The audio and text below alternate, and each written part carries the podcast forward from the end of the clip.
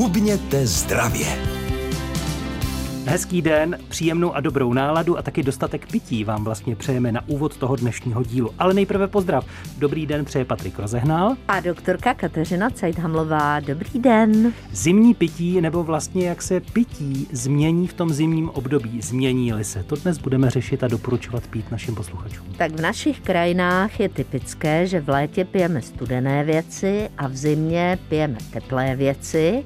Takže já bych řekla, že pro nás tradiční zimní pití je nějaký čaj, pro někoho je to třeba svařák nebo grok nebo prostě něco s alkoholem, tak o tom si za chviličku řekneme, proč raději ne, ale nověji se sem dostávají zázvorové čaje a různé čaje třeba zase zpátky se dostávají jako z kořice, čaj se s kořicí, s hřebíčkem nebo s nějakým dalším kořením. O tom bude řeč už po té první písničce. Hubněte zdravě s Kateřinou Cajdhamlovou. Zimní pití a zimní pitný režim, tak bychom si mohli nazvat i to naše dnešní povídání. Připravena odpovídat na otázky je doktorka Kateřina Cajdamlová. Tak jak je moc důležité to pití v zimě? Stejně jako v létě, nebo je ta potřeba jiná? Tady záleží, a to se všichni budete divit, protože to jsme ještě nikdy neříkali, na věku, na pohlaví, na zdravotním stavu, na zátěži fyzické a psychické a na předchozích zvyklostech. Určitě teď všichni berete tuš knížku a s údivem si píšete něco poprvé v životě. Tohle říkáme totiž prakticky u všeho a pořád. A já bych to chtěla zdůraznit i u pití, protože u pití hodně záleží na tom, jakou máme kvalitu ledviné funkce. Jak to zjistíme? No právě, to zjistíme různým způsobem, ale nejlépe u lékaře. Nejlépe, když nám lékař eh, doporučí, abychom sbírali 24 hodin moč a potom přijdeme do laboratoře, kde nám udělají vyšetření takzvanou clearance kreatininu. To znamená vyšetření ledviné funkce, jak se ledvina zbavuje kreatininu, což je toxický metabolit. Ledviná funkce se mění s věkem. Samozřejmě ve stáří jako všechno bohužel trochu klesá, ale zase ne úplně tolik moc, abychom tedy eh, nepili tolik, jako jsme pili v mládí. No a pokud děláme nějaký sport, ať už je to běžkování nebo sáňkování, bobování, lyžování, prostě cokoliv, co se, nebo bruslení, co se v zimě dělá, tak my se potíme podobně jako v létě, potíme se při svalové činnosti a navíc máme většinou teplé oblečení, čili my ty tekutiny musíme doplňovat podobně nebo v podobném množství jako v létě. Když se třeba jako starší nepohybujeme tolik, i v létě, i v zimě, budeme pít méně? No tak tam záleží na tom, jak se potíme a zase u těch starších lidí bývají třeba výkyvy krevního tlaku. To jsme e, o nich mluvili v té fázi nebo v té části, kdy jsme hovořili o bolestech hlavy, jak hydratace je velmi důležitá pro to, aby se udržoval stabilní krevní tlak. To znamená, pokud má někdo nízký krevní tlak v létě, v zimě a prostě hýbat se z nějakých důvodů pravidelně nemůže, no tak ale musí udržovat dodržovat pitný režim, protože objem té tekutiny v těle určuje vlastně hodnotu zejména toho spodního krevního tlaku. O pití budeme mluvit i dál. Teď si poslechněte další písničku a zůstaňte s námi naladěni na vlnách Českého rozhlasu Region. Zimní pití a pitný režim tedy probíráme s doktorkou Kateřinou Cajdamlovou. Máme tu seriál Hubněte zdravě v téměř už zimním čase, tak se na něj chceme připravit. Jaké nápoje tedy máme pít v zimě? Jiné než v létě? No, to záleží na zvyklostech. Jsou lidé, kteří právě si zvykli třeba v létě pít klidně nějaké čaje a dělají to proto, protože tekutiny nebo teplota potravy může regulovat tělesnou teplotu. To víme, když máme horečku, tak pijeme horký čaj a to ze dvou důvodů. První důvod je, aby tělo nestrácelo vlastně energii na to, aby ohřívalo tu tekutinu, takže studené nápoje není dobrý nápad. Ale druhá věc, on trošku pomáhá snižovat tělesnou teplotu, protože má vlastně trávicí trakt i regulační funkci na tělesnou teplotu. Proto třeba v těch velmi horkých krajích se pije jako zavodňovací spíš nějaký teplý nápoj právě pro tu regulační funkci trávicího traktu. Ale teď jsme v zimě, takže v zimě se horké nápoje pijí jednak tradičně a jednak má to svoji logiku, protože nás mohou zahřát. Samozřejmě mohou nám pomoci doplnit tekutiny, ale tyto nápoje, a teď vím, že řadu lidí otrávím, by raději neměly obsahovat alkohol. Ono v tom horkém punči nebo horkém grogu, vzhledem k tomu, že alkohol má vypařovací bod kolem 70 stupňů, tak tam už vlastně žádný alkohol není ale v okamžiku, kdy eh, děláme svařák nebo punč a dolíváme tam ten alkohol, což já velmi často vidím, tak my ten nápoj ochladíme a ten alkohol tam zůstane. A alkohol dělá vazodilataci neboli roztažení cév, zejména teda v kůži a může tudíž nás ochlazovat. Takže paradoxně místo toho, aby nás ten grok nebo prostě ten alkoholový nápoj zahřál, tak je nám potom větší zima a můžeme s nás prochladnout. To znamená, když už teda, nechci říct, že byste to doporučila, ale tak už lepší je aby nás to neochlazovalo, ale zahřálo, nikoli dolévat, ale opravdu svařit. Ano. Ten nápoj s tím alkoholem, ano. skutečně. A tam opravdu toho alkoholu zbyde minimum, nebo dokonce úplně vyprchá a zůstanou tam jenom ty chuťové složky. Takže pokud někdo z vás to pije rád, protože mu to chutná, tak ano, ale nedolévejte do toho ten chladný alkohol, prosím. Říká v předvánočním čase doktorka Kateřina Cajdhamlová.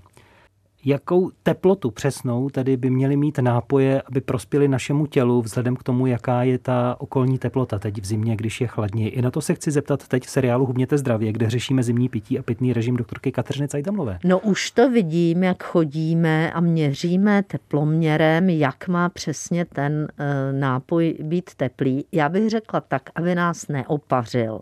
To znamená, rozhodně ta teplota by měla být někde mezi 60, maximálně, no spíš těch 60-50 stupňů. Ale někdo je zvyklý pít přece jen opravdu horké nápoje. Ano, někdo Škodí je... to, nebo je to jenom prostě otázka toho, jak si ten organismus zvykne? Protože někomu dáte hrneček s horkým čajem, někdo bude čekat třeba ještě 5-10 minut, než je schopen ho vypít a někdo ho bude pít už po minutě. No, ono je to pro ten trávicí trakt podobný šok, jako když se pije velmi chladný nápoj eh, prostě dobrá. Pokud máte odolné sliznice, jste mladí, nemáte žádné um, změny na těch sliznicích, ať už nějaké afty nebo něco, no tak to můžete zkusit, ale eh, bohužel sliznice trávicího traktu té horní části se může docela snadno opařit a je to jako docela bolestivé. Tohle to um, záleží opravdu na individuální odolnosti, takže vzhledem k tomu, že mluvíme do rozhlasu, nevím, nevíme, jak jste na tom, tak já bych trvala na tom, že by to mělo být kolem těch 60 stupňů. Eh, ono totiž také, když třeba děláme různé bylinné čaje, tak tam by teplota té vody na zalívání toho bylinného čaje neměla přesahovat 70 stupňů, právě proto, aby se tam vyluhovaly ty látky a ne denaturovaly se. Takže já myslím, že když to budeme zalívat vodou 70 stupňů teplou, získáme nejlepší extrakt s výbornými chuťovými i um, přírodními vlastnostmi a zároveň se neopaříme. Mhm. Když už jsme u těch bylinných čajů, tak třeba jaký byste doporučila teď v tom zimním období, jakou bylinku? No tak eh, velmi jsou oblíbené různé čaje, které obsahují tu skořici, o které už jsme hovořili. Taky skořice mátu. nebo mátu. Skořice se hodí k různým ovocným čajům, ať už jablečný, že jo, s hřebíčkem, s kořicí, to je vysloveně vánoční hit, ale úplně stejně dobře s tou skořicí chutnají různé třeba višňové čaje nebo nějaké, viděla jsem takzvaný pečený čaj, čaj, ten je ze spousty různého ovoce, které je opečeno se skořicí a pak se jenom vlastně roz, rozředí vodou. Samozřejmě v dnešní době na trhu uvidíte spoustu čajů se sušeným ovocem a tohle to je dobrá věc, zejména na ty zimní sporty, protože kromě toho, že se ohřejete, kromě toho, že se zavodníte, tak ještě do sebe dostanete ty eh, rychlé cukry, které vám podpoří výkon. Takže určitě na nějakou túru nebo na něco, když se zastavíte u stánku, kde budou mít kvalitní ovocný čaj, tak to určitě pomůže. Jaké nápoje by doporučila doktorka Kateřina Cajdhamlová v našem seriálu Hubněte zdravě na vlnách Českého rozhlasu, teď do toho zimního období, aby nám to prospělo. Vy jste na začátku zmínila krom jiného i zázvorový čaj.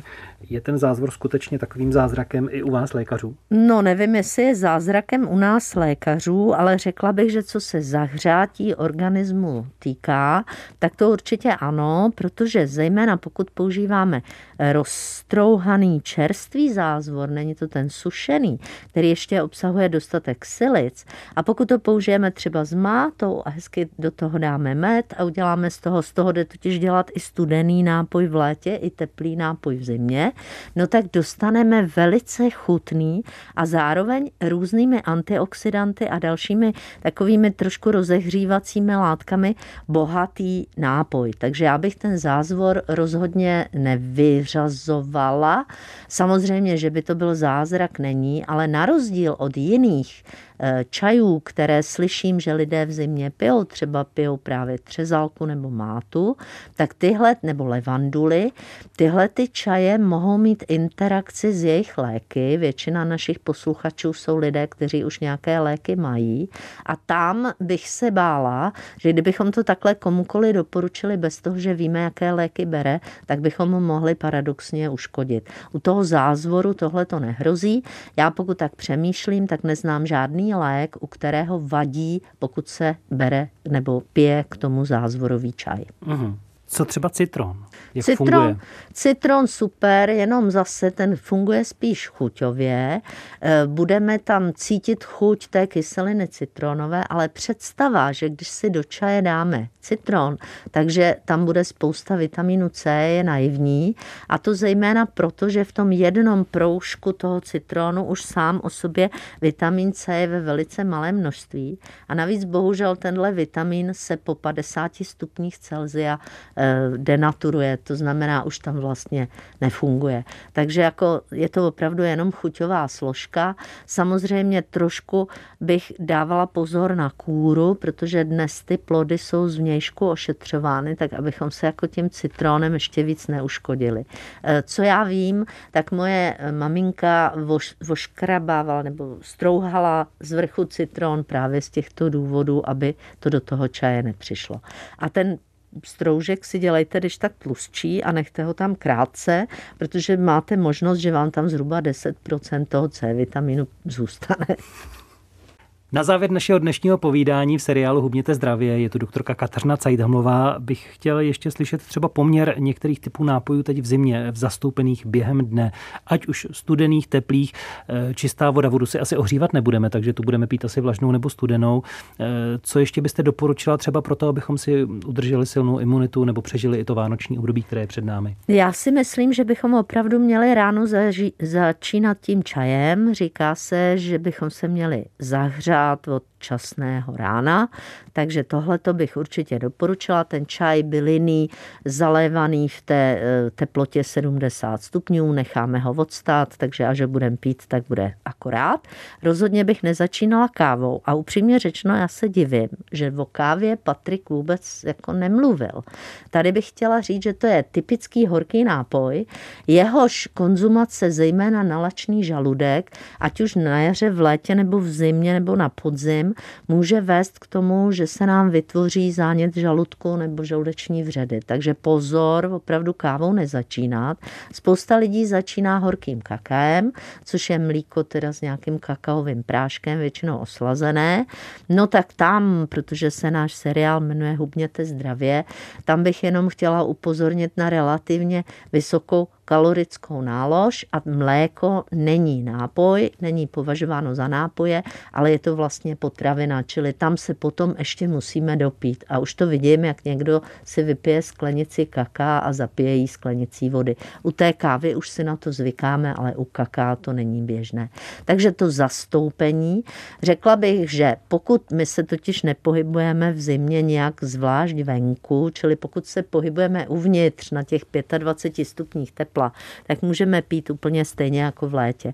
Ale pokud se dostaneme ven, bylo by dobré mít sebou termosku, v ní nějaké horké nápoje a ten poměr by měl být zhruba jedna ku třem, kdy teda ty tři jsou normální voda a to jedna, to jsou ty teplé nápoje.